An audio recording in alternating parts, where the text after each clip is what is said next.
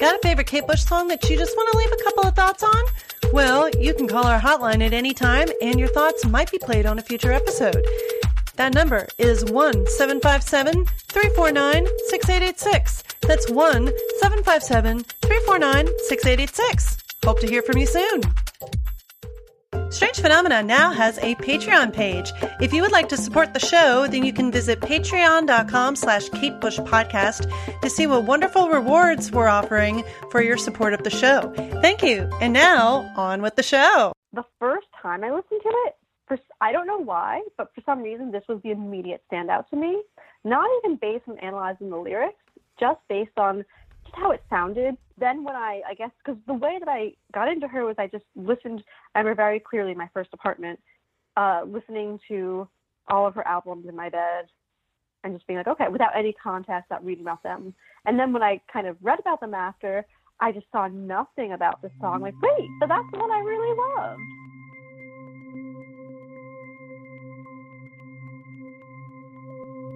Welcome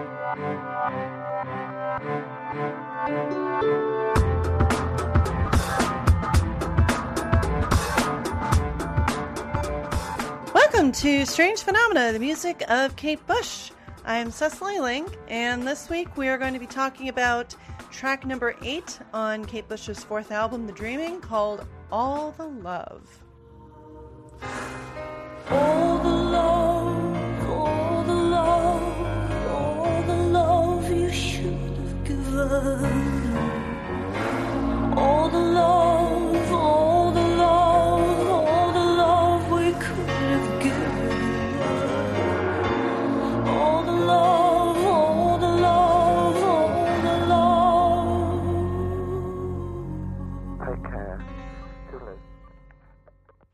And with me to talk about the song this week is a good friend of the show. Hi, I'm Zoe, uh, Zoe P. I've been on a bunch of, I have been on the Dreaming episodes since the album introduction, Mm-hmm. but I'm very excited to talk about, um, talk about much of side two, which, I mean, the whole album's a big tour de force, and then especially about this song because it just, despite being called All the Love, it gets none of the love. And, but I feel all the love for it. And there's I a lot that I know. do. And I'll admit this is a this is a song that I hadn't that I liked, but hadn't really really listened to until I started digging into this for the show, and I'm realizing that wow, this is. I was just curious why people don't seem to talk about this song very much. not even not talk about it, but flat out hate it. I swear to God, every time, or swear to Kate, swear to Kate Bush, sorry. Um, every literally, I'm not making this. I'm not exaggerating. Every time I mention on Twitter how much I love this song, I have somebody send me a message anonymously because they have no guts saying, "I hate this song. It's terrible. You have no taste." Every single time, and it's like, did this song murder your children? Did what did it do? It's a song. Mhm. And it's also a great song. Just, but anyways, it's funny because I'm the opposite. The first time I ever listened to the Dreaming, and it's true because I do, I adore it. Oh my gosh, I love it so much. But um, even though I adore it, the first, it's not my absolute favorite on the album. We all know what that one is. Mhm. But um, but you know what's not my favorite? The first time I listened to it, for I don't know why, but for some reason this was the immediate standout to me. Not even based on analyzing the lyrics, just based on just how it sounded, just the pure sound of it. Something about that, the sound just really struck me. Um, Mhm. and I was, so I was then when I, I guess, because the way that I got into her was I just listened. I remember very clearly my first apartment, uh, listening to all of her albums in my bed, and just being like, okay, without any context, not reading about them. And then when I kind of read about them after, I just saw nothing about this song. Like, wait, but that's the one I really love. So it's not my favorite on the album, but the thing is that I think it really encapsulates everything that makes Dreaming great. It has the dense production. It has, well, we can talk more about later, but kind of focused not just on stories, but on themes and concepts. Because what we see with her here is a lot of branching out into, especially his, this song and Leave It Open, are, um, and Suspended in Gaffa, are not about stories, but about like these concepts and ideas. And she's discussing the state of the world and dramatic vocals. So it's like pretty much everything that makes the dreaming great is here in this song. So it's weird to me when, especially when people who otherwise love the dreaming hate on this song. That's especially weird to me. But I don't really get why people hate, like, not only ignore it, but flat out hate it. Maybe I don't really want to know why, because I just, if you think, if you hate the song, I just don't really care about your taste, period. I'm very, I'm very, what's that word? Um, hyperbolic. So that's just my nature. sorry, not sorry. But yes, I'm really happy to be able to talk more about why I think this song is so special and deserves more attention. I refer to myself as an all the love war justice warrior. Uh, and I, I, maybe it's me and songs, Kate Bush songs have all in the title because this is all we ever look for. Like probably my top underrated Kate Bush song Mm-hmm. and Infant Kiss probably. Or probably that's like my probably like oh and Rocket's Tail. Those are probably my favorite. Uh, the ones I'd say like the most underrated Kate Bush songs. Well, and certainly this song is like digging into it. This is a complex song. Yeah, and even without digging in, that's what's, as I said, it's interesting to me that even just, it was just a one pure first listen without digging into it at all. Just something about it just completely like took over my head, even without realizing anything about what the lyrics are trying to say, anything about what instruments using, anything. Just something about the way it sounds, period. Mm-hmm. But yes, there is so much to dig into I mean, with the with especially the piece of writing and the vocal. There's a lot of vocal stuff I'll talk about Mhm. later too that I think is really because what's interesting vocally is that I think, in my opinion, on this album, this is a song where her diction is actually the clearest because we've talked a lot about how there's certain songs where you have no idea what she's saying, especially because of use of vocal distortion techniques on songs like Pull Out the Pin and Leave It Open. Here, I actually find that her diction is a lot clearer than on other songs. It's easier to understand the actual words that she's saying. Um, there's actually also this weird, not weird, I mean, good weird. There's this quality to a lot of the way she sings words was almost, I don't know how to describe it besides a bell ringing quality, like the in the arms of good friends of mine and the friends that I make part.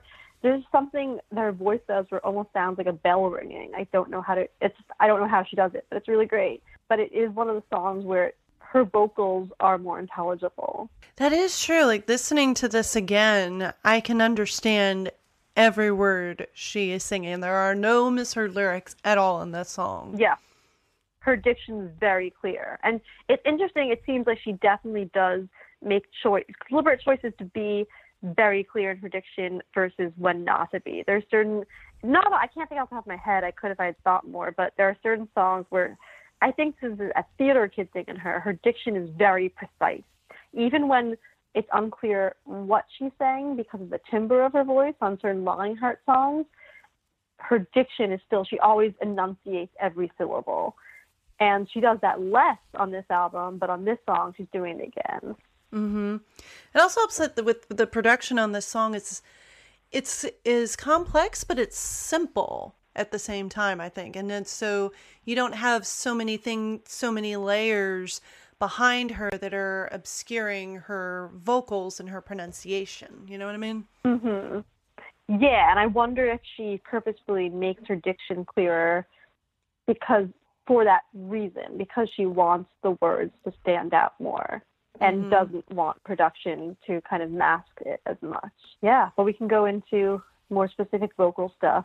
So, production wise on this song, we've got uh, drums and percussion from Stuart Elliott, who's played a lot on this album and Kate's previous albums as well. We have Del Palmer playing the bass. We've got Kate playing the piano and the Fairlight, of course. And when it, she's credited as Fairlight, and I know that on this song they sampled sighs.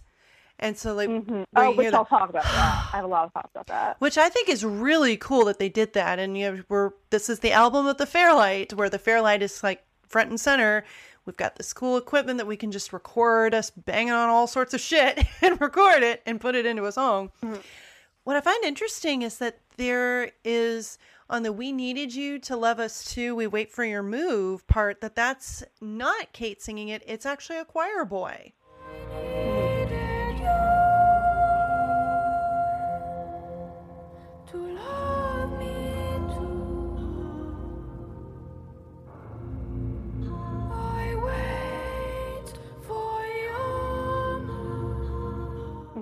Uh, it's a choir boy named Richard Thornton. By the way, I have tried to track down Richard Thornton. Like, okay, who is this guy? How did he end up on this album? Did he get to meet Kate? Like, Of what the is the choir deal? boys in the world. I know, like, and I have been unable to find him. There was a Richard Thornton that I found on Facebook. He is an Australian musician, and I thought like I it was a shot in the dark. I sent a message to this guy earlier this week and said, "Hey, my name is Cecily. I'm running Strange Phenomena, going through every song Kate's ever done." This is probably a shot in the dark, but are you the Richard Thornton who sang on All the Love? And about five minutes later, he wrote back to me and said, "Hi, Cecily. I wish that it. I wish that uh, that was me, but it isn't. Good luck with your search." so Yeah, pretty common name. It is. And anytime I look up, I look up his name, and the only credits I saw for him were on the Dreaming, and then when Kate remastered all of her albums last year, he was credited on that too. So Richard Thornton, wherever you are, if you happen to be listening to this, or if you know the Richard Thornton who sang on this, please contact us. Like, Yeah.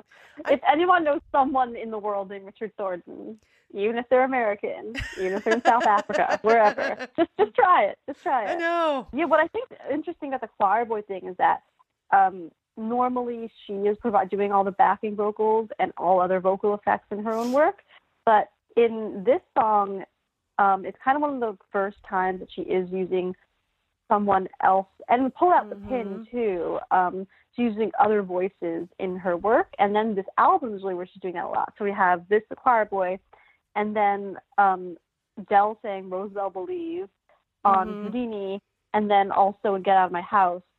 Um, the male sing, the male voice, um, and then later on she continues to do that with "Jig of Life," having her brother talk, um, the with the male interrogation voice in Waking the Witch, and then the intro voices in Hello Earth. So it's interesting how this is kind of beginning that um, Mhm. on this album, and as opposed to it just being her, it is like, this, and then also the choir boy, of course, bridges to. For me, I just always think of Snowflake off of Fifty Words for. Snow, where it's her son Bertie. Um, so this clear, so it's this idea of incorporating other people's voices into her work kind of begins on this album, especially with this song, and then the second half of the album in general, and then is something she continues, and then Trio Bulgarka, of course, on, on Sensual Yeah. World, in which there, but so um, so it's interesting how here's where it kind of begins, and then there's that lovely little bridge with Snowflake. Like I wonder if she had made this song later on, should have had Bertie be the choir boy. Probably. Probably. She hasn't done. I don't know. But it goes to show you that she's always had a, uh, I guess, uh, a love for that very pure sort of choir boy voice. And it makes a nice contrast with the song and like kind of the ghostly, especially the way it's mixed. I mean, they put a crap ton of reverb on Richard Thornton's voice. So it sounds very distant and far away. It sounds very ghostly. This whole song is very ghostly, actually. That must be why I loved it so much from the get go. Because I just I'm a goth and I love anything Mhm. ghost like goth. I love anything spectral. So and there's something very haunting and spectral about this. So that must be Oh, yeah. why. and it's kind of the, the it's the sighs that are sampled throughout the song it's hmm these there's there's one part um it's after the chorus i think it's the after the chorus the first time around and there's like it i'm gonna it sounds like a pad but i know it's not where it's like it feels like there's this kind of whoosh of something coming in i'm not Yeah. i'm, I'm gonna play Yeah. a i'll put a clip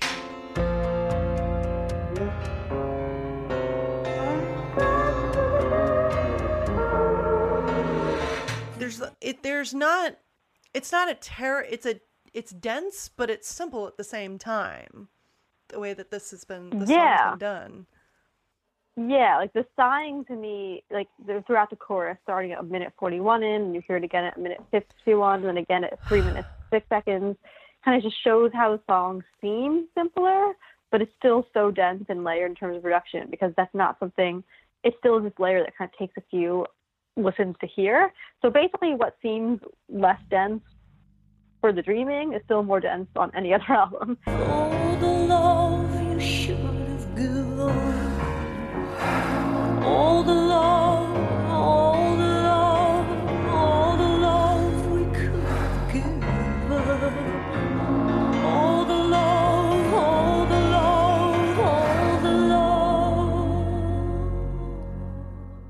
Yeah. You know what I mean? It's like it's like still extremely dense for the dreaming. Like on any other album, you'll be like, whoa, okay. But and there's also this other in terms of like the um kind of spectral, ghostly quality. There's this moment. I don't know if you can play a clip from it because I do not know what the hell it is.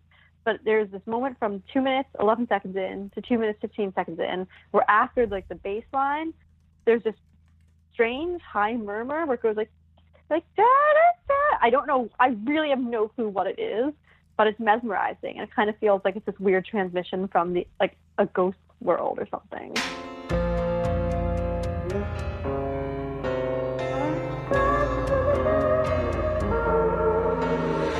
It's like this weird squealing thing. I don't. I like. I was looking through what instruments are used on this al- on on this, and I was thinking, I cannot.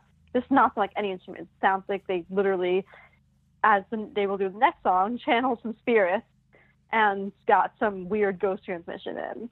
Also, um, they, they didn't mention this on the production credits, but I know um, this will be this is a quote I'll I'll uh, read later in the episode that um, at the very end over uh, the Richard Thornton singing "We needed you to love us too, we wait for your move."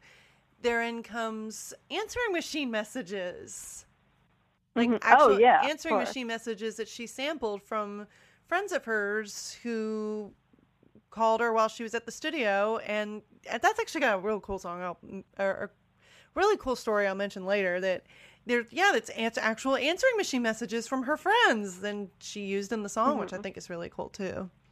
Yeah, who does that? You don't ever hear that. Bye. Bye. Cheers.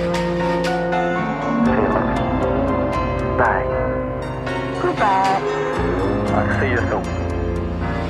Good night.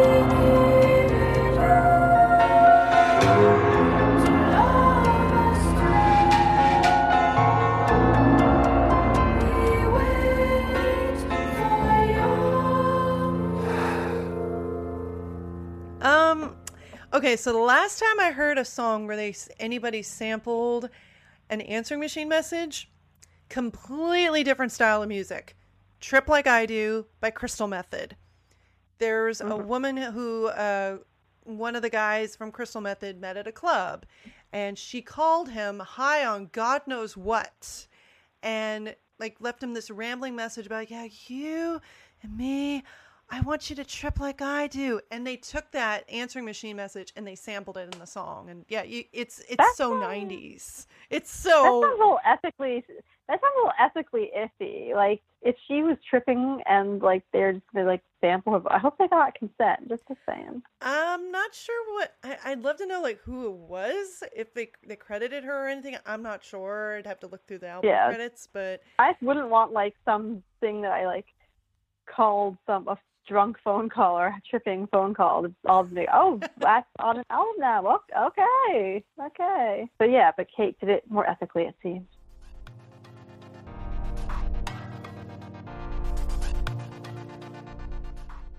What else? Where, where do we, we want to talk about like the lyrics, or we want to talk like kind of what we interpret the song as being about? Yeah, I guess yeah, we can open to talking about just like her general inspiration behind the song and kind of our take on that. She says here, although we are often surrounded by people and friends, we are all ultimately alone. And I feel sure everyone feels lonely at some time in their life. I wanted to write about feeling alone and how having to hide emotions away or being too scared to show love can lead to being lonely as well. Hmm And I think also one other thing to point out as we like kind of introduce the song is how important the placement of it is. Because it's coming right after Night of the Swallow, which is this galloping, walloping, like Mm-hmm. wild ride. And so this song literally opens with a sigh. Mm-hmm. So we're taking a breath, we're coming down. And so, you know, we've had this wild, we're literally flying with Night of the Swallow, literally flying. And you've come down and like serving what's on earth and it's yeah. So in terms of that quote of what she said i think that's a perfect summary of the song's meaning. Yeah. and also like, who else has ever written a song about that? Like, people write songs about being lonely all the time but her specifically writing a song about where she's saying there are some times when you can't cope you don't feel like you can talk to anyone and i wanted to write about having to hide emotions away or being scared to show love. That's a very specific form of loneliness that you just don't really see in songs versus like i'm lonely because my man left me but i Mhm. think also it's kind of this um this song really is an interesting companion piece to lead so yeah so also so in terms of placement what i was saying is i think it's really interesting that it's maybe people overlook it because it's coming after something that's so high octane and this is more comparatively chill even though it's extremely dark in terms Mhm. of production like it's this dark dense thing and that's why i always loved it um but i think it's it's like a it is essentially a come down uh, both literally in terms of the actual tempo and metaphorically in terms of like coming down from this high to being brought down low again. Um, and so I think it's also it's this kind of companion piece to leave it open in a way because what she just talked about. So leave it open is about the concept of what happens with about opening and closing the brain to stimuli and to leave it open to stimuli Mhm. and to let the weirdness in. And this song is about what she's, in her words, having to hide emotions away and being scared to show love and closing yourself off. Yeah. And how, and the harm that comes. The har- well, funny because in Leave It Open, she repeats line, harm is in us. But here it's talking about like harm comes from us closing up and not being open. Um, and I think the dreaming, like Leave It Open to me is I mean, I think I just had Night and Swallow, so I think Night and Swallow is kind of the manifesto in a way of this album because it's a song about freedom, and this is an album that's such an expression of artistic freedom. But I would say of any of the songs, Leave It Open probably is like the most anthemic and key to ha, no, key, no pun intended, for other songs this album and the cover, but um, and kind of key to what this album means in terms of it's about like opening the doors to experimentation and different forms of consciousness, different ways Mhm. of thinking, and different ways of, of making music and creating. Um, where and this song is an expression of that, but also about, but it's an expression of all of that experimentation, but in the service of talking about a very kind of the opposite topic. And it's it's a very timely song to listen to now.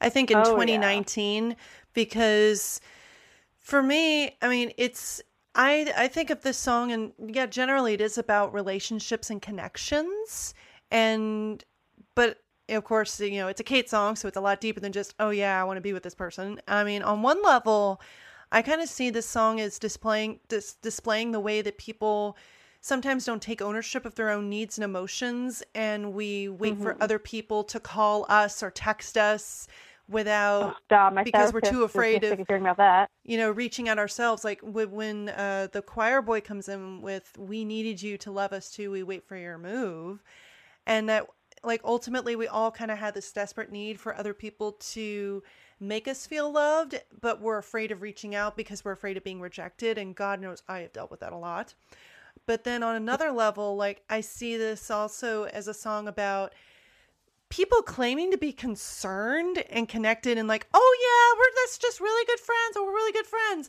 but in reality you only kind of show up when shit is going down Exactly. and you just like and you only come in because you're like oh yeah something's wrong i gotta go make myself look good i mean, I, mean God, I love the line only tragedy allows the release of love and grief never normally seen My favorite line. man. like that Besides feels like opening, yeah. you know burn right there Yeah, I'll talk more about that line in depth later because I also see that as a actually very political line. In her words, what she says is, um, there are just some. Let's see. I think it's sad how we forget to tell people we love that we do love them. Often we think about these things when it's too late or when an extreme situation forces us to show these little things. We're normally too shy or cough too lazy. I'm accusing Hmm. people in my life right there um, to reveal. One of the ideas. So yeah, then then she talks about the answer machine things. So we can talk about that later. Mhm. But yeah, essentially that's what the song is about, and it's yeah, like it's interesting to me that this song immediately took hold of me, and I didn't even really realize what it was saying because it's literally what I've been complaining about in therapy since I was like 15 years old. Like literally, which is like which is that I am a very like people who who meet me um, always describe me as genuine. That's the word that always comes across, genuine. And um, it seems to backfire because no one else is genuine, and I'm always very, and I feel like I'm always giving. Mm-hmm. This I'm not turning this. I'm not going to turn this podcast into my therapy session. But the issue is in pretty much every relationship in my life.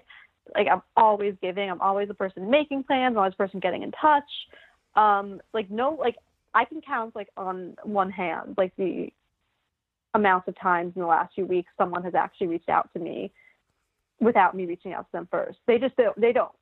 So this song is a little too real for me um, because it's about essentially how um, I just said like we instead of showing appreciation for other people in the moment, we just kind of wait, as I said, for shit to hit the fan and in order to show that we care. Like for example, when a celebrity dies and people are is an Mhm. outpouring of how much everyone loves them, but it's like no one said that when they were alive. And well with Yeah. anyone really. I mean it's this whole like um yeah, and again, like this connects to this song being out a concept rather than a story. She's not. It's not, for example, it's not like it's not like let's say this was an extension of Houdini. She'd be like, oh, or it's not. It's not um, Beth Houdini talking about how she wished that she had been m- more open with Harry Houdini about how much she loved him when he was alive. It's just a more general existential um, story, like concern, which I think is interesting because we're used to her story songs, but Mm-hmm. so so basically for example the line like say why do it now essentially tell anyone we give a damn when i won't be around Say why do it now when I won't be around? I'm going out. you know so instead of showing appreciation in the so we only talk about what someone means to us when it's too late or when they die and instead of showing appreciation in the moment and that causes so much loneliness and isolation and like this is really really dark. I'm sorry guys. Don't want to bring you down. But like there are times there's there's some times where i've like said to myself. I feel like the only times people would say nice things about me or how they really felt was like at my funeral honestly. Um, where they're, where I'm going to make every where I'm going to demand that all Kate Bush's songs be played like from beginning to end, but skipping director's cut, obviously. So like, um, like I feel like like it that's what it's going to take for people to actually say how they how that they actually gave gave a damn, which is not. But that's also, I think, in really why it's so timely. This is really endemic of modern society, especially in the age of Yes. social media. Uh, we try so hard to project an image of ourselves as being strong and not being vulnerable, and so that we're not vulnerable with one another, and we don't allow ourselves to show others how we truly feel and what we mean and need. And as a result, we end up alienated and alone and kind of like an image. So, Mm-hmm. like, for example, so there's one line I think really speaks to that. It says, "I didn't want, I didn't want to let them see me weep. I didn't want to let them see me weak. But I know I have shown that I stand at the gates alone."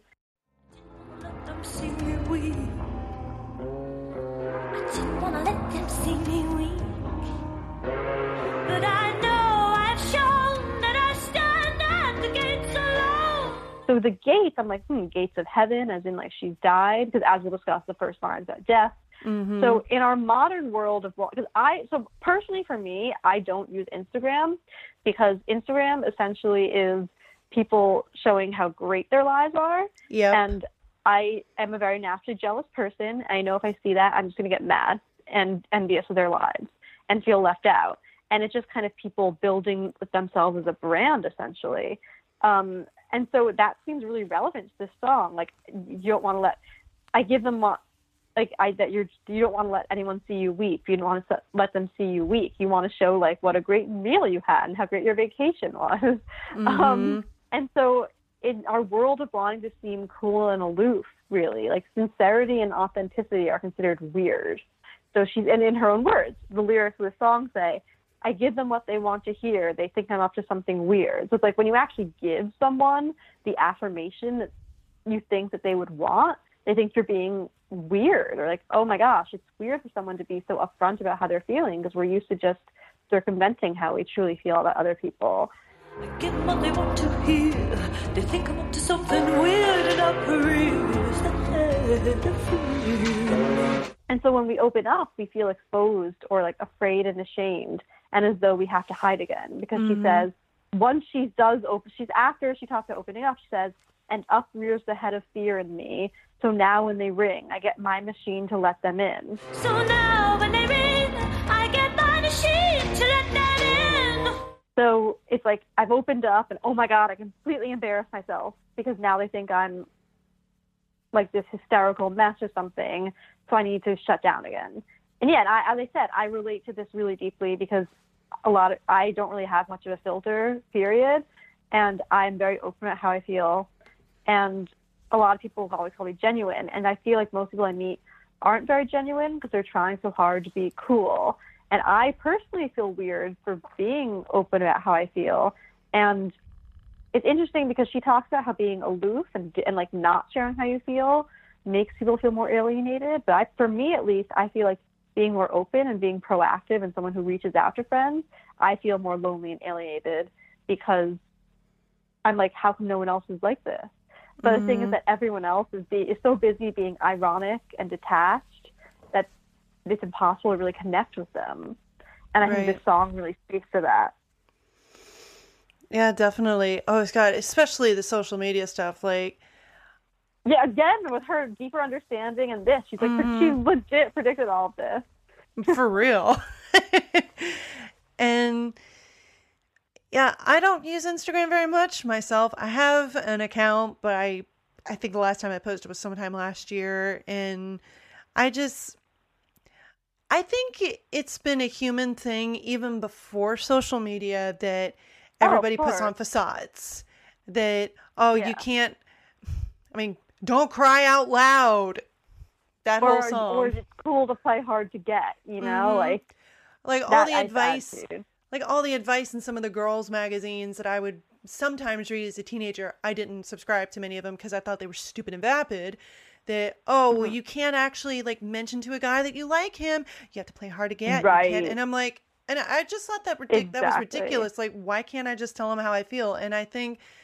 Unfortunately, social media, as much as I like it, and of course, like it's because of social media that you and I have met, that I've met other people through this podcast but it is like it magnifies something that's already always been there like the idea of like putting up a face you have to act a certain way in front of people and people Mhm. are afraid to be vulnerable and all of us doesn't matter who you are we all just want to be loved and we're afraid of Mhm. that vulnerability and letting people see that uh, hey i'm vulnerable because you're kind of putting it in the other person's hands that you're like hey can you help me sorry i'm reading And a, we're afraid, yeah. Mm, I'm And we're afraid the. like if Um, we show that we're hurting, that Mhm. people are gonna run away instead of wanting to instead of instead of really loving us for who we are, that they just want like a version of an idealized version of us.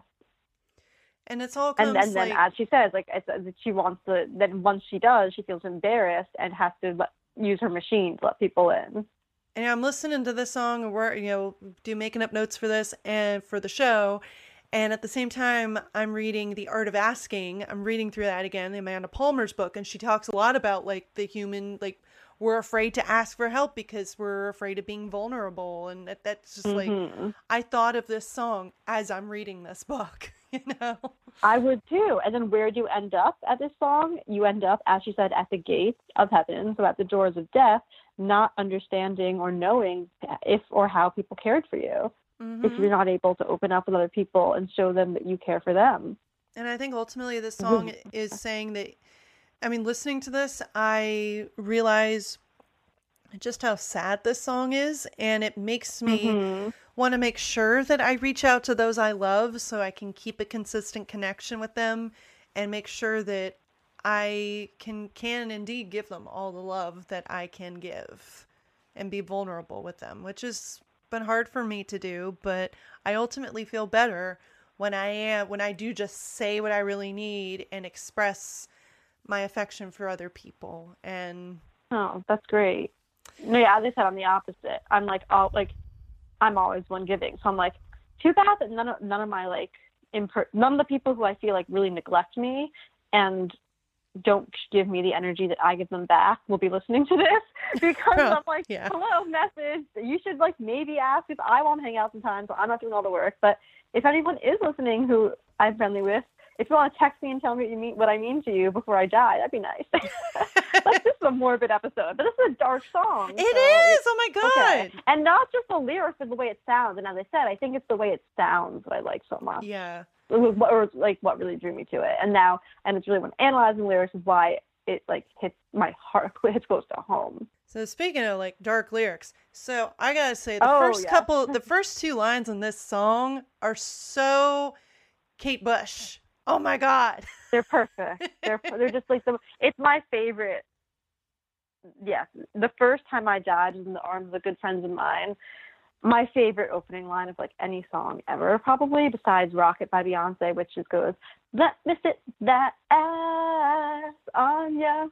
So you can't. That's hard to beat. But this is also up there, and it yeah, it just it's. I just said it's so Kate, but what it reminds me of actually is um it reminds me of those Renaissance paintings of Jesus, like after death, being held by his followers and Mary Magdalene and and his mother. It, you know those paintings? I don't know. It's, it's hard to visual. I don't really know the names of specific ones. I'm just kind of running through my head. It's just like this idea of someone kind of being held in this very like almost childlike way with like someone pouring water on them, like a baptism. I don't, and it fits because Kate is God, so you know. And also, it's interesting that this line evokes returning from the dead because the song that follows it, Houdini, is literally about a séance, Mhm. about resur- about someone returning from the dead. So yeah, so the first, and it's also interesting because the first time I died is in the arms of good friends of mine. There's no since this is a Kate Bush song, you would then expect the rest of it to be like, oh, a song about a ghost speaking, and here's the ghost story. But it's not really that. Then this goes out to be a concept. So it's like, what what is this reference to death? Is it a metaphor for something? Um, what is it? I don't know because she's also talking out throughout the song how essentially you're gonna die alone and unhappy if you don't have true companionship and true openness. But this is kind of but right now she's dying in the arms of the of friends of hers. So it's like this is a good way to die. I don't know. It's very it's just very it might be one of those things like with love and anger, where when she talks about love and anger, she always says, I have no idea what these lyrics mean. It just kind of mm-hmm. came out of me. And she I think she said about the song of all of my songs that are written, that's the one that I understand the least. So I hmm. wonder if it's that kind of situation where she doesn't even really know why it just like sounded right. And it sounds very right. Also the way she sings it too is as I said like earlier, she does this thing with her voice where it kind of sounds like a mm-hmm. ringing bell. And the way she sings that line, like the yeah, the the like there's also it starts with extreme clarity. The first time I died. It's very clear what she's saying. So it's like, Mhm. okay, finally, I get what she's saying. Um, and then, and then the, in the arms of good friends of mine, it's like her. She starts her voice starts ringing like a bell on those words. It's just exquisite. So it's not just the content that makes this such a powerful opening for me, but really the delivery is just absolutely exquisite. First time I died was in the arms of good friends of mine. Yeah, I know you had some. You had like a thought of where she might have gone. That there was a poem that kind of yeah. reflects this. So I was poking around online to see what other people have said about the song, and peh, not very much. And I found I found a another Kate Bush message board, not the one on katebushnews.com, but I think it was katebush.proboards.com. I can't remember the exact link. I'll I'll have to find it. And on that message board, like they break down, like they they'll have they have specific threads for each song. And so I went into the one they had for the dreaming, and then within that forum, here the here all the songs on the dreaming, and clicking on each one, you can see what people have discussed about this song. And one of the posters on that forum wrote uh, they they kind of were speculating whether the inspiration for some of these lyrics might have been from a Dorothy Parker poem. I'm not familiar with um, with Dorothy Parker's work, but certainly looking at this poem, it does have some. It, it does remind me a little bit of All the Love. Um, specifically, there's this poem, Epitaph, and it says, The first time I died, I walked my ways. I followed the file of limping days. I held me tall with my head flung up, but I dared not look on the new moon's cup. I dared not look on the sweet young rain, and between my ribs was a gleaming pain. The next time I died, they laid me deep. They spoke worn words to hallow my sleep. They tossed me petals, they wreathed me fern, they weighted me down with a marble urn, and I lie here warm and I lie here dry and watch the worms slip by, slip by. Hmm. So I Sounds like a Kate Bush song. it sounds very Kate Bushy. I wonder if maybe she'd heard this poem somewhere. Maybe that's could have been the inspiration for the first few lines of the song. Who knows? Yeah, and it's weird because I mean, she does. I just cannot see her being a Dorothy Parker fan. But I also reading this poem, I'm surprised Dorothy Parker wrote it. So I wonder if it's the kind of thing where she like heard it by accident in like a Mhm. post anthology or something, and not because she purposely sought it out as a Dorothy Parker fan. Yeah. But you're that is a very that's a very interesting parallel. Mhm. Um, yeah, and something I think just I think why I think the song is so brilliant. Well, one of the reasons, but the main reason the song is so brilliant is based kind of comes down to something Graeme Thomson wrote about it in his biography of her under the ivy, Yes. which is um, he says that there is an exact marriage of sound and song subject, and he says particularly in the song. A similarly exact marriage of sound and song subject can be heard on the sobbing chorus of All the Love. And so there's this thing that I've talked about in earlier episodes, such as the Empty Bullring, that I call her weepy vocals, Mhm. where it almost sounds like she's crying as she sings. And here is, I think, this is her peak weepy, weepy vocal song, where she really like is embodying the way the sound the song sounds sounds like what it's saying exactly it's not it's like almost the opposite of another song that we talked that i was on an episode about all we ever look for where Mhm. it's extremely cheerful the music is extremely cheerful and the lyrics are extremely dark and morbid.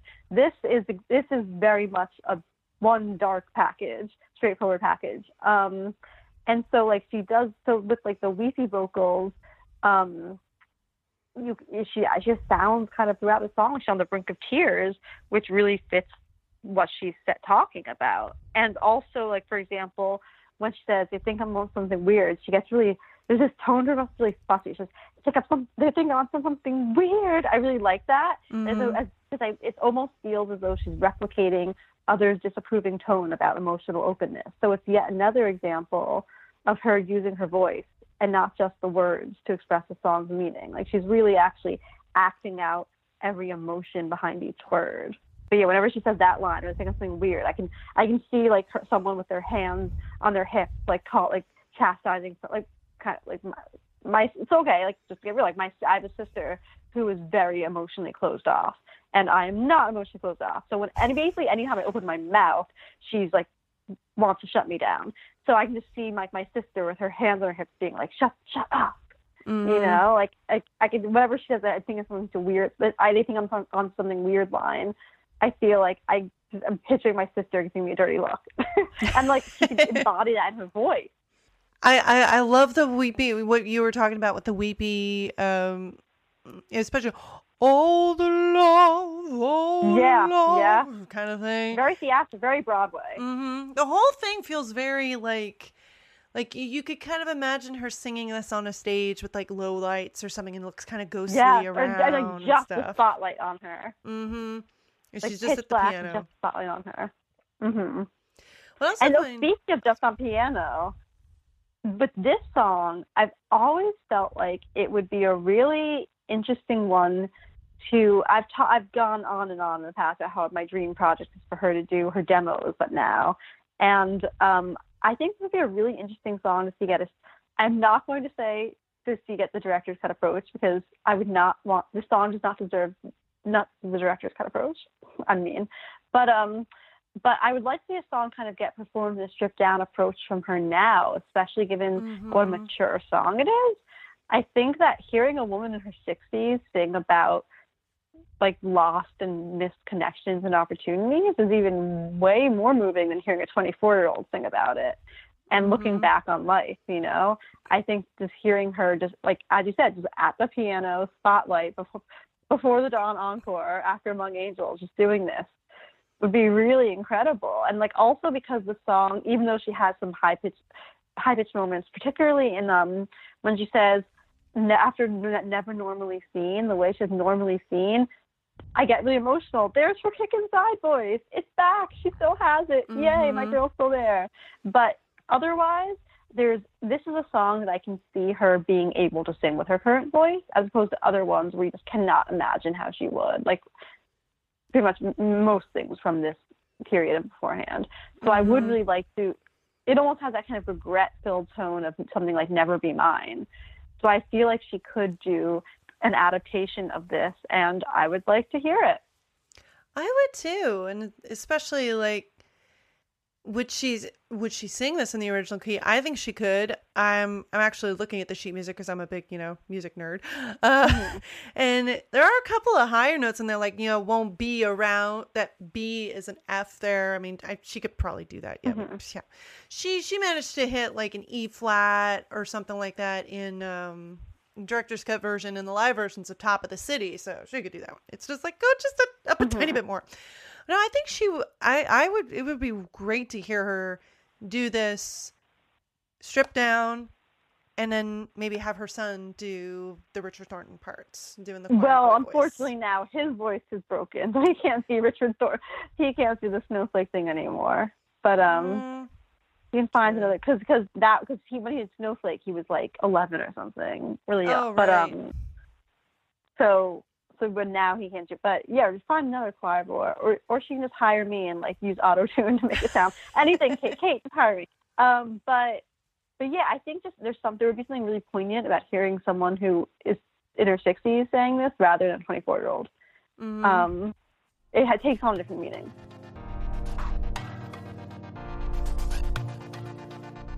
And also, like, it's interesting that, like, compared with some of the, especially compared with Houdini, the song that comes after this one, this song is actually pretty simple chord wise. Like, usually Kate Bush will just kind of go all over the place in terms of, like, okay, why do you have an E flat minor in a B flat? What, huh? Why do you. Mm-hmm. But in this one, she's just in the verses. It's just two chords. It's got it's in B flat minor, which is by the way is a very dark key. Um, the the funeral march. Um, you know the da da da da da da da da da da. That's B flat minor, and it sounds like every time I hear B flat minor, I think of I think of death because of the funeral march. It's such a dark minor key. It's just going B flat minor and E flat, just going back and forth between those.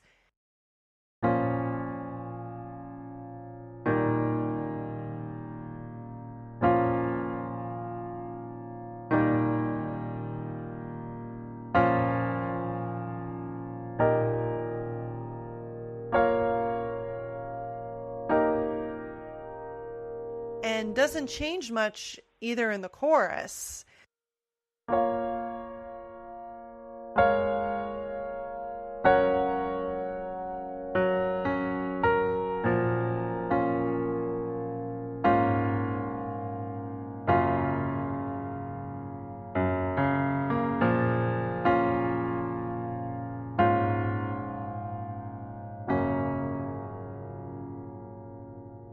So this is it's not a very complicated song to even I mean even if you were to try and figure this out by ear, I mean it's it's not doesn't have many weird chords next to each other like on say Houdini. Like Houdini is just all over the place in terms of its chords, Mm-hmm. but that's part of what makes Houdini sound so mysterious is that she just she's just putting these chords with each other that just usually don't make sense but they do in the song and they give it this kind of like off kilter sort of feel that we'll we'll talk about when we you know get to that song next week so but Mhm. music nerdiness over okay Well, it's interesting you bring up the the chords because that I think is what makes it so striking from the beginning. Mhm. Because this is, I remember in the Suspended in Gaffa episode, you and your guest in the episode talked about how very few of her songs have extended intros. You just kind of leap right into her singing. But this is one of the rare songs where you do have an extended Oh, intro going in, and it starts with dun dun dun do do do do Mm. do. So it's just very downbeat. note right there. And so it, I think that sets up this kind of like funeral, funereal, I can never pronounce that vibe. Yeah, because it really is one of the rare like because it's almost like after night of the swallow it's almost this opening you just need to like it's this come down like taking a breath it's like do do do sigh do Mhm. do do do do yeah so i think that it's just it's rare for any of her songs to have an extended intro but i think it's especially necessary after something as um high Intense. octane as night of the swallow Yeah. yeah And it also Yeah, definitely is a come down because um, Night of the Swallow is in B minor, and this is in B Mm-hmm. flat minor. So we've moved down half a step to B flat minor to that like very kind of dark sort of place. So, hmm and I wonder if she did that on purpose. Otherwise, I don't know. Hmm. I just music nerdiness. Yay! Yeah, there's a lot. Yeah, with her, you never know because she is so deliberate about so many of her decisions. But then she'll also say like, "Yeah, I don't know what the hell I was writing about in Love and Anger, or the first time I died as in arms of good friends of mine. Like the first time or the other times. I tell me more. So, so I don't know. So you said one of your favorite lines is only tragedy allows the relief of love and grief never normally seen. Oh yeah, and that also Yeah. that makes me think of not just of not just people in friendships or relationships, but um when when a tragedy happens in the world hmm and suddenly, oh my gosh, oh no, like we need to remember what happened, da da da. You like nobody knew where this place was before, and now everybody's like talking Mhm. about it on Facebook or Twitter, and just all this outpouring of grief that you wouldn't Mhm. usually see from people. And I'm like, hmm and that that's what that that line especially like strikes me with that and and, and also in the the relationship sense of oh well you know you only tend to come around when i'm feeling like utter shit Yeah. Yeah, yeah. Or or the opposite. I have so I cannot tell you how many people I know. Like I'm thinking of one. Like I'm talking to all these people who I feel like don't really give me what I give them. I have one friend who I really feel like she only ever texts me just to, like complain, basically. Mhm. And and it's like only like so it's like easier to release like when you're sad, but otherwise like you close up. I don't know, Mhm. but yeah, I agree with you a thousand percent. This is that's besides the opening line, that's my favorite line. And I think this line, like the only tragedy allows the release of love and grief never normally seen is like is just beyond universal, um, both personally and politically. Yes, I'm gonna go there and critique the government. Like think about how we've in America, those of us with the fortune of living here, um, there's like a mass shooting every single day. And every time people are like, this is such a tragedy, it's never going to happen again, we're going to get stricter on gun control. It doesn't happen. it, yeah it doesn't So do it's just interesting how, yeah, like how, because every time there's the outpouring of public rage and sadness about the state of our world and our government, that I, per, the issue is people only express, it takes something like a children being shot for people to express rage to the government which Mhm. I personally think we should be expressing rage to the government all the time, or like, oh, I'm gonna, I'm gonna go, I'm gonna go here. You're gonna I'm go there? the- I'm Okay, gonna use cool. the- I'm gonna use the T word. When Trump got elected, and all of a sudden everyone cared about racism and sexism and misogyny and and homo and homophobia and transphobia, and it's like it would have been nice if you guys cared about this before he was Mhm. elected too. It, like Oh, it really yeah. takes a disaster for people to care about things about systemic oppression, essentially, and that this line really speaks to that. It's only only under extreme circumstances do people allow themselves to really feel and to really understand what people who are dealing with a lot are going through. And Right. but as she suggests in the song, we should really be more open about how we feel all the time. And I'm gonna go for where she is doesn't go and say we should be angrier. Not we should be angry all the time, but we should be more open about what we want to change and how to change it as Mhm. instead of all the time and not just when something bad happens, not just when a complete piece of you know what is elected yeah you know. But it's like, it is interesting. Like I wasn't, I didn't even have Trump in my notes, but it did. I did think Yeah, right neither now. I of thought us. of that. Like I, I it, it just thought of it. And I remember when he was elected, and all of a sudden, like white women suddenly cared about politics. It's like, yeah, you care because finally it impacts you. You know, you like when when people of color are being suppressed, you don't care. But when your abortion rights might be taken away, suddenly you're mad. So it's like I think I think it's wonderful that his election has led to more more public activism and has really galvanized a base that wasn't galvanized before. But at the same time, it's like you shouldn't it shouldn't take a metaphorical death to embrace to be embraced by the friends of yours.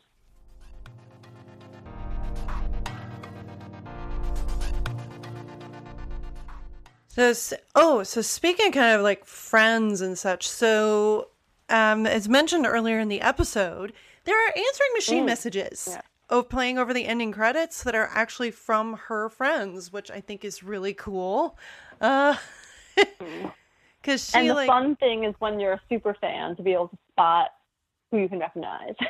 Mm, yeah, you mentioned some notes that I didn't, I didn't even rec. I was like, oh, these are her friends of hers, but you had some uh, recognizing the voices, uh, some of the voices you recognized. I hear her mom, 345 seconds, 3 minutes 45 seconds into the hello. I'm almost positive that it's Del at um, 348 and then at 359, the good night sounds like Del. Bye. Good night. I mean, they lived together at this time, so I would. It might not be because, like, why would you leave a message at your own apartment? Maybe I don't know, but but it it sounds like Del to me. So it's fun to be able when you're like a really hardcore fan to be like, okay, I think it's that. Per- I think this one is this person. I think that one's that person. it's a little, Yeah. little fun game. But there's definitely I know I've talked with I've talked to other fans where we definitely heard Del in there for sure. hmm Well, and the way And he's all kinda- over this album. He's on the cover. I know he's on the cover. He plays bass on all the songs, so And the bass, the bass, which the bass in this song is a, definitely a standout.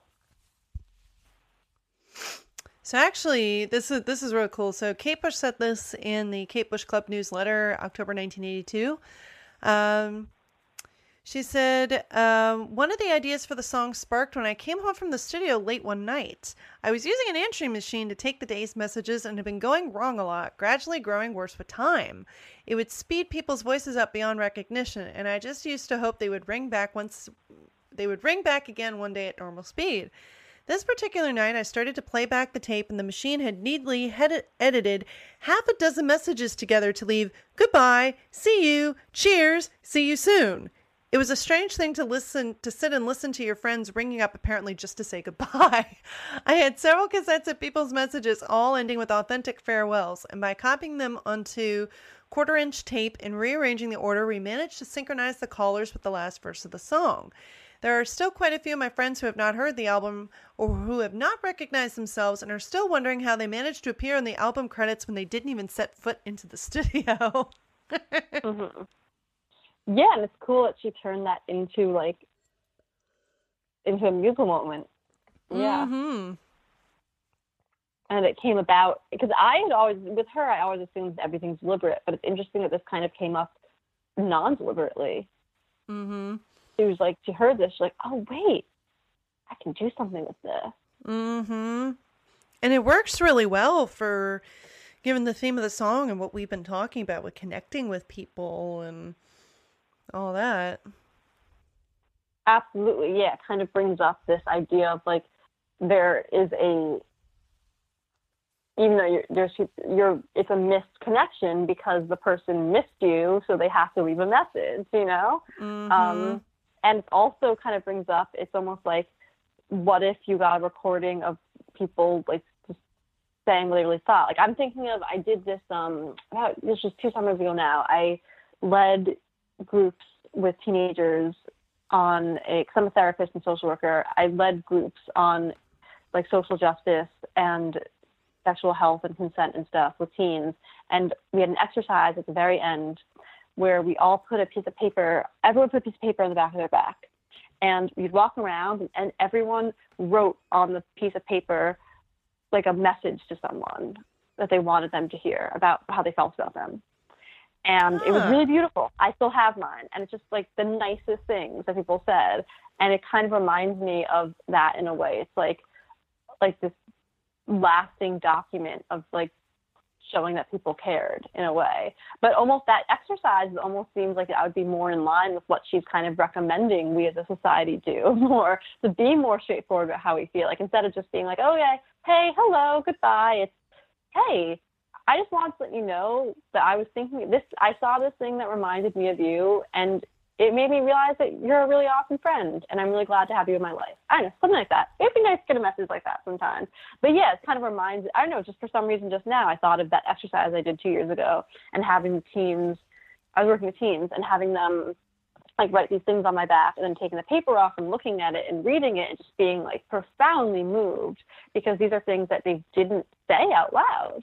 Mm-hmm. And there were some people who were really quiet and had difficulty expressing themselves but wrote really eloquent and moving things. Um, so it just kind of goes to show that we all have that capacity to care for one another, and it's how do we express it when it's not too late. Yeah, and that's certainly something I've been working on myself, and just trying to say what I really need to say, and, and tell people how I feel, and it's mm-hmm. it's hard to do like i'm just i'm just somebody that you know, obviously i'm not going to use this as a therapy session of course but just for me it's hard to express how i feel because i'm a people pleaser and like i don't want to mm. i don't want to make people upset if i actually say well actually i kind of want to do this like i'm mm. i'm having to get away from that and i'm a lot better about it than i used to be but it could be a lot better and certainly listening to this song again makes me want to hug all the people that I love and appreciate and and just tell them how I really feel and just try to be more open with how I feel before things are too late. Right, because you never know what's going to happen. Someone exactly. can. Like, but I, well, I'm sharing way too many personal anecdotes in this. But when I was 15, my dad was standing on the street and an air conditioner fell on his head. I mean, hello, anything could happen. Luckily, he's got it, he survived because it fell on a ledge before it fell on his head. Um, but he had, I think, some like literally a few thousand stitches. Um, it was really like it was really scary. Um, so you you never know what's gonna happen. I use that as my example of you never know what's gonna happen. You can literally have an air conditioner fall on your head or your loved one's head, and mm-hmm. what if mm-hmm. you never told them that you love them? You know, it's yep. just so there's it's just interesting because what we're talking right now in terms of theme relates so much to one of her most famous songs, um, This Woman's Work, mm. uh, Potential World, which we'll get, which get to in a few years. But um, yeah. and which I am a fan. I am a fan of the song. I like the song. However, and this is where people hate me. Um, I just think this song is expressing the same themes in just such a more interesting way. Like there, like, is there? There for me, there's nothing in someone's work like the first time I died in the arms of good friends of mine. I mean, this is also the goth in me. I need my stuff dark. But um, the thing is, like with this song, it's really not. It doesn't fit into any genre. It's not a. I've heard some people call it a ballad before, but it's really not a ballad. Mm-hmm. Um, it's not. And whereas the thing with this woman's work, I do. So, like the kind of the core line of that is like all the things that could, we could have said that we never said, all things we could have done that we never did, which is essentially a more succinct way. So, in, to this to this woman's work credit, it kind of sums this up in a, in a very succinct way. Basically saying like, look at all things that we didn't do that we should have in order to really express felt in the moment, and before it's too late. So they're both pretty much about the same thing, which is really interesting. I just find the lyrics of this song to be, I think the darkness of the lyrics of this song appeal to me more.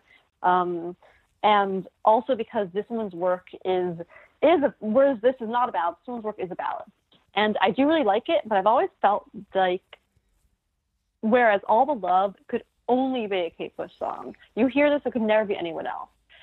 This woman's work is I mean, it's been covered on American Idol. You know, mm-hmm. it's um it's the kind of song that can be like if if I was told it was just like a not a Celine Dion song, but it could be like it doesn't feel as quint- and this might be because she wrote it for a movie, but it does not to me feel as quintessentially Kate Bushian as this does. So mm. that's why I think even though they're exploring the same things, and in certain ways, someone's work kind of explores those themes in a way in lyrics that are more succinct and easily relatable. Um, then I just find this song more successful at conveying the theme. Even though so I, I have cried to this woman's work. Oh my god, and I've cried to Mhm. that song. Oh, It's me so- too. it's so Oh God. Who ha- if you haven't, you have a soul. Come on. Yeah, But for like, real. but I, but this song has also made me really moved too. I, I said, I just think that they're expressing the same thing, but this one is just so much more interesting and rich. Um, I mean, like the only tragedy can allow the release of love and grief never normally seen. Like, wow, um, Mhm. wow, all of it, and also the the different ways she's using vocal techniques, the ways in which she's bringing in different elements, such as the choir boy, such as the answering machine, um, the sighing. There's just so much more going on that makes it more than a ballad. That to me, it just I, I oh god, I'm gonna hammer for this, but I always just call it like the intel like this woman's work for intellectuals. Uh, sorry guys, don't hammer me. Um, but it's I mean, this woman's work. I do love it. I'm sorry, but this is just so much better to me. I just find it interesting how these two songs are pretty much about the exact same thing. Mhm. I but like except this woman's work is more specifically a story song, so it's specifically about um, from the perspective of a man um, as his wife's in childbirth, and that might be part of why I'm not crazy about it. Because I'm like, I don't really care about a man's perspective about childbirth, honestly. Like, come on. But um, but I do appreciate that it is about these themes of regret and what we could have done as we didn't do, and it's just interesting that this is something she's even though the reason she was thinking about it in 1989 or 88, whenever she wrote it, was because it was commissioned for a movie. This is something that she does, a theme that she returns to. Um, Mhm. and also on the sensual world, she's thinking of connections a lot in the sensual world in terms Oh, of deeper yeah. understanding. So it's interesting that she always has, and reaching out as well. Uh, I was about to so say reaching always- out. I mean, the literal name, yeah.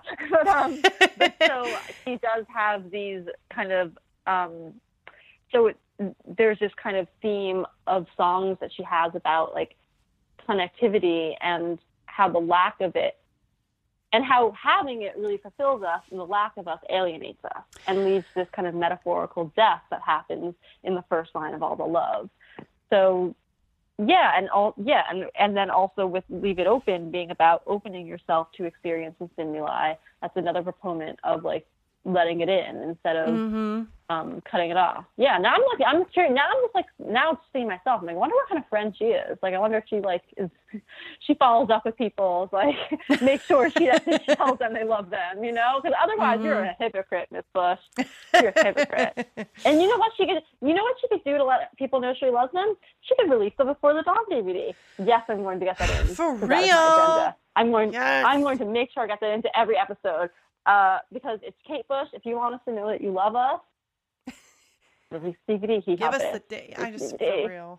Because some of us didn't get to see So- it because it was happening at the same time as school starting. Okay, thank you, love and me. some of us don't because we because so because classism exists and money exists and like when I, it, what drives me nuts is when she says it was a it was a, I can't release a DVD because you have to be there in the moment. It's like do you realize not everyone can fly from across the world? Yeah, I think she's just so in that bubble. She's like still in the, the bubble from the breathing NATO. She's like in the bubble where she thinks anyone can just come. But like, no, no, sorry, someone can't. But anyways, in terms of staying connected, it just in, it's kind of ironic that she's like not all that connected to her fans.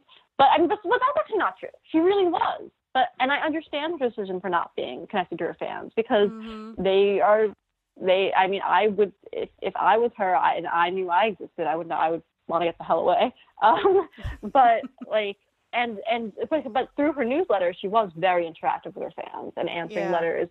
So clearly, I think based on that, she did have this very human and personal connection with her fans when she had her newsletter. That shows that it is something very valuable and important to her. And so I think that. I mean, she's my idol for so many reasons, but I think one of them, the more I think about it, is that she provides this model of kind of radical openness um, that I think we all can, even though her songs are so non confessional, Mhm. they kind of promote an outpouring of emotion and empathy. And because she's always speaking from other points of views, she's not speaking for herself, but it promotes empathy for others. Right. And also, just communication and connections is always a theme with her. I I Mhm. mean when I when we get to running up that hill on the next album, that whole thing is about like like trying to understand and communicate and connect with somebody. Right. And then And the fact that you feel so you feel so unable to, you think you have to literally Mhm. switch places with them in order to. Yeah. or even later like going to the sensual world um she may say that she doesn't know what love and anger is about i think i know what love and anger is about of course that episode will be like next year figured it out. But Mhm. that one i interpret as like okay you're not really saying you're keeping things inside please just tell me what's Mhm. going on and we can fix Yes. this we can be two strings beating in sympathy you know we could actually Yeah, could be like oh yeah i completely understand song. it yeah it's Yeah, that I think yeah, it's interesting. She's and also that's also interesting because Love and Anger is another one that is not a story song. and It's just like a song about a concept. And now you're saying that it is about like a very similar concept to this. So it's interesting that when she has her concept songs, they relate more to kind of communication and openness. yeah And even Babushka, talk about mis- Oh, misunderstanding yeah. communication. Hello, that's about little catfishing. So yeah. Mm-hmm. I forgot about that one. Yes, definitely.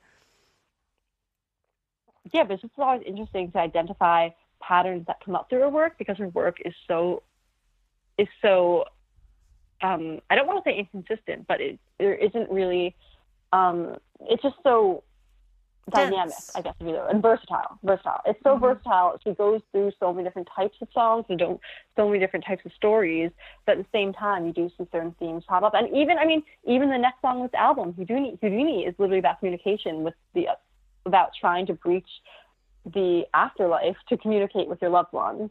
So like maybe Mhm. yeah. Yeah.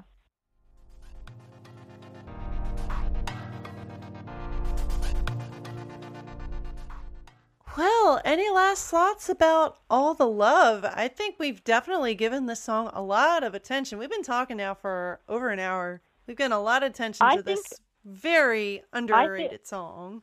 Yeah, I was gonna say I think you, we need to give this song all the love to overcompensate for the lack of it, so that you know before, it's not the first time that it dies that we get to tell how every, that we get to tell the song how much we love it. Um, it's Exactly. not only till it gets deleted from Spotify and iTunes or whatever that all of a sudden people be like, oh wait, I actually like that song. Um, no, I just yeah, as I said, I don't know why people hate this song. Like not just just like oh I dismiss it, but like literally legit hate it. But in my I don't really care about their taste if they hate the song. Um, I don't really I love this song so much and the more I talk about it here, like the more I love it really. Mhm. Um, but just something about it always gripped me, and I just would like I would urge people to pay to a pay more attention to this song, and listen to it like on good headphones, good speakers, whatever, to really get like all the layers because with the sighing and all that, a lot going on, and also to kind of tell the people who you care about that you care about them and why because it does not hurt and there have been times in my life where I randomly got a text message from a friend being like just saying, Hey, like just want to let you know that I really care about you. And I was not weirded out. I was like, Thanks.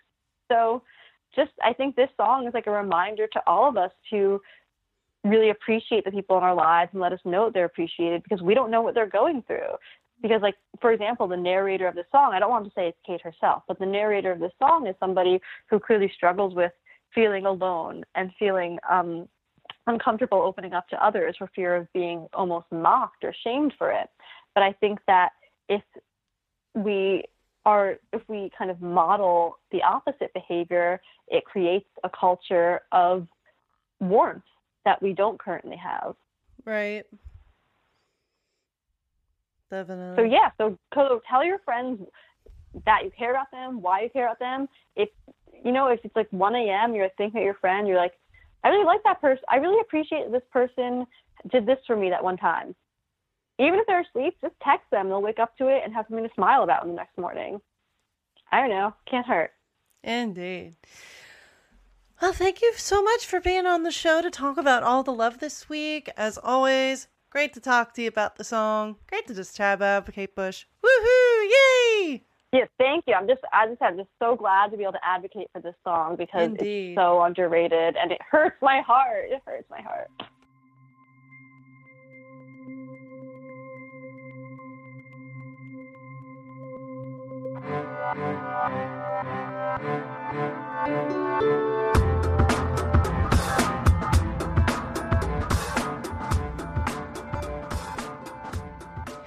So much for listening to this week's episode of Strange Phenomena, music of Kate Bush. If you know something about this week's song that we didn't get to, or if you want to talk about a future song, here's where you can find me. Twitter, at StrangeKateCast, Facebook, facebook.com slash katebushpodcast, email, kbcast at linkmedia.com, and on the web at kbcast.linkmedia.com.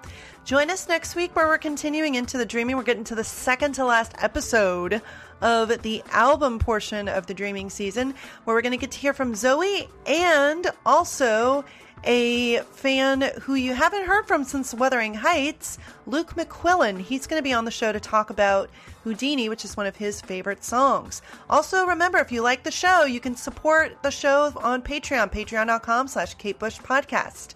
See everybody next week.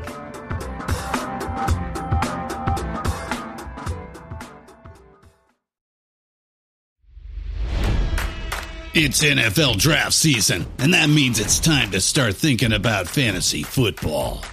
FantasyPoints.com features industry leading experts and prognosticators using proprietary hand charted data to help you score more fantasy points. FantasyPoints.com is the place to go for whatever kind of fantasy football you play. Whether you play fantasy football, daily fantasy sports, or do a little bit of everything, Fantasy Points has the meticulously researched content to guide you to victory.